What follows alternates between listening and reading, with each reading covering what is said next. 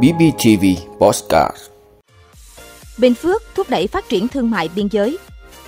Tiêu thụ thịt heo Việt Nam không ảnh hưởng khi Lào tạm ngừng nhập khẩu. Việt Nam xuất khẩu 26,1 triệu khẩu trang. Thương mại điện tử đối diện sức mua sụt giảm. Sẽ tiếp tục có lừa đảo qua tin nhắn, cuộc gọi. Hồng Kông lần đầu cho phép biểu tình kể từ khi ban hành luật an ninh quốc gia. Đó là những thông tin sẽ có trong 5 phút trưa nay ngày 27 tháng 3 của BBTV. Mời quý vị cùng theo dõi.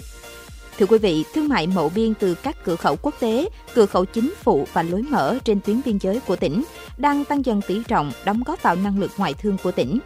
Hàng hóa xuất nhập khẩu cũng đa dạng hơn với khoảng 800 sản phẩm, tương ứng 1 tỷ đô la Mỹ mỗi năm, có khả năng hình thành luồng hàng hóa quy mô lớn từ các nước thứ ba. Cơ hội phát triển kinh tế cửa khẩu rõ nét hơn. Bình Phước nhập khẩu từ Campuchia 18 đến 21% tổng kim ngạch, trong khi xuất khẩu sang nước bạn 3 đến 6% tổng kim ngạch. Tại khu kinh tế cửa khẩu Hoa Lư, đến nay thu hút được 91 dự án đầu tư với diện tích đất cho thuê 1.685 ha.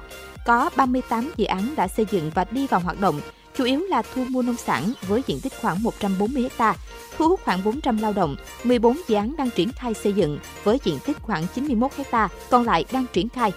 Để phát triển thương mại biên giới, tỉnh đang có kế hoạch phát triển cả về hạ tầng cứng và mềm, khai thác mọi tiềm năng, lợi thế, thu hút các nguồn lực, góp phần gia tăng tỷ trọng thương mại dịch vụ trong cơ cấu kinh tế của địa phương. Tôi cho rằng thương mại biên giới phát triển được là khi chúng ta xây dựng được đường sắt nối từ thành phố Hồ Chí Minh lên biên giới, kết nối với các nước Campuchia, Thái Lan. Khi đó, các cửa khẩu của Bình Phước mới là nơi trung chuyển hàng hóa.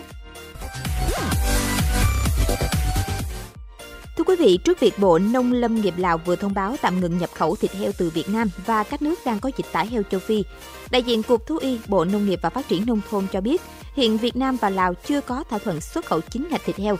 Việc xuất khẩu thịt heo nếu có giữa hai nước được thực hiện thông qua buôn bán tiểu ngạch hoặc phục vụ nhu cầu tiêu dùng của cư dân biên giới. Do đó, việc Lào dừng nhập khẩu thịt heo của Việt Nam không ảnh hưởng lớn đến việc tiêu thụ mặt hàng này trong nước. Cục Thú y cho biết trong thời gian tới sẽ tổ chức họp với ngành thú y của Lào để trao đổi các vấn đề về phòng chống dịch bệnh, kiểm soát vận chuyển, xúc tiến thương mại.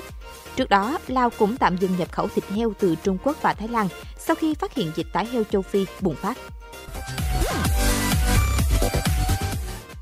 Thưa quý vị, theo số liệu thống kê sơ bộ của Tổng cục Hải quan, trong tháng 2 năm 2023, cả nước có 4 doanh nghiệp chính tham gia xuất khẩu khẩu trang y tế các loại với số lượng là 5,18 triệu chiếc. Con số này giảm 75,2% so với số lượng xuất khẩu ghi nhận trong tháng 1 năm 2022. Cụ thể, tháng 1 năm 2023, xuất khẩu 20,9 triệu chiếc. Tính trong 2 tháng đầu năm 2023, cả nước đã xuất khẩu 26,1 triệu chiếc khẩu trang y tế, giảm 22,8% so với cùng kỳ năm 2022.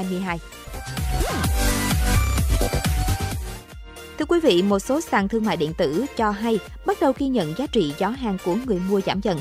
Người mua giờ tập trung vào nhóm hàng chăm sóc sức khỏe, ngay cả thời trang cũng là nhóm thể dục thể thao thay cho nhóm hàng xa xỉ cao cấp. Khó khăn kinh tế, ảnh hưởng của lạm phát đã tác động đến ngành bán lẻ trực tuyến. Nhiều nhà bán hàng trên nền tảng thương mại điện tử cũng cho biết hành vi của người tiêu dùng thay đổi. Họ tìm đến các sản phẩm chăm sóc sức khỏe có giá tốt và đặc biệt tìm kiếm nhiều hơn các khuyến mãi giảm giá trực tiếp.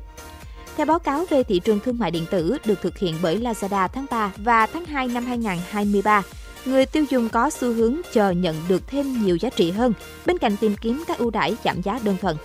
Theo Hiệp hội Thương mại Điện tử Việt Nam, Vietcom, năm 2021 đã có đến 83% doanh nghiệp cho phép khách hàng thực hiện toàn bộ quy trình mua sắm trên thiết bị di động, trong khi con số này ở cùng kỳ năm trước chỉ là 52%.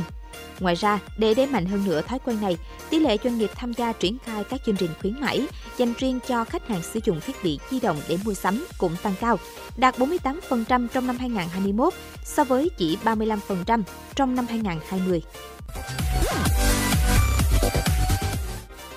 Quý vị, khi bạn đang tự hào khoe hình ảnh kèm thành tích học tập của con mình trên Facebook trong niềm ngưỡng mộ đầy like, thả tim của bạn bè xung quanh, hãy cẩn thận vì đó có thể là quà tặng cho kẻ lừa đảo.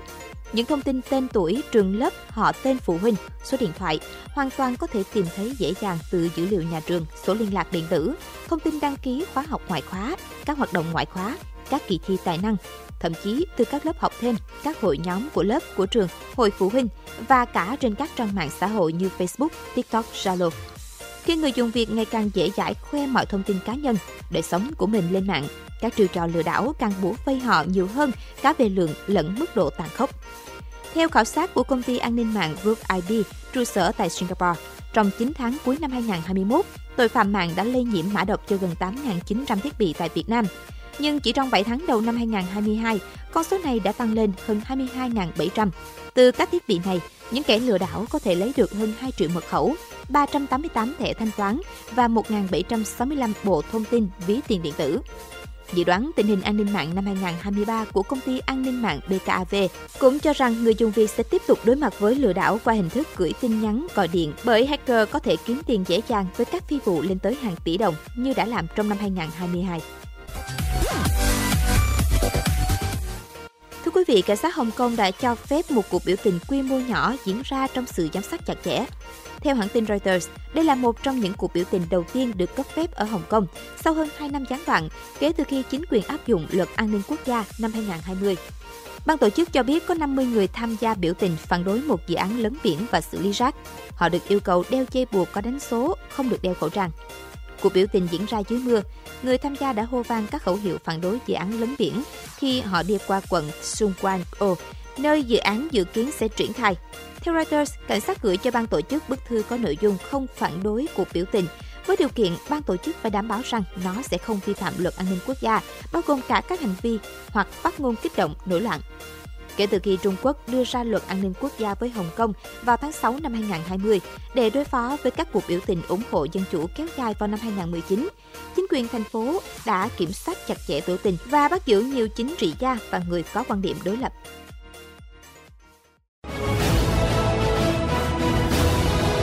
Quý vị đã luôn ủng hộ các chương trình của Đài Phát thanh truyền hình và báo Bình Phước. Nếu có nhu cầu đăng thông tin quảng cáo ra vặt, quý khách hàng vui lòng liên hệ phòng dịch vụ quảng cáo phát hành số điện thoại 02713 887065. BBTV, vì bạn, mỗi ngày.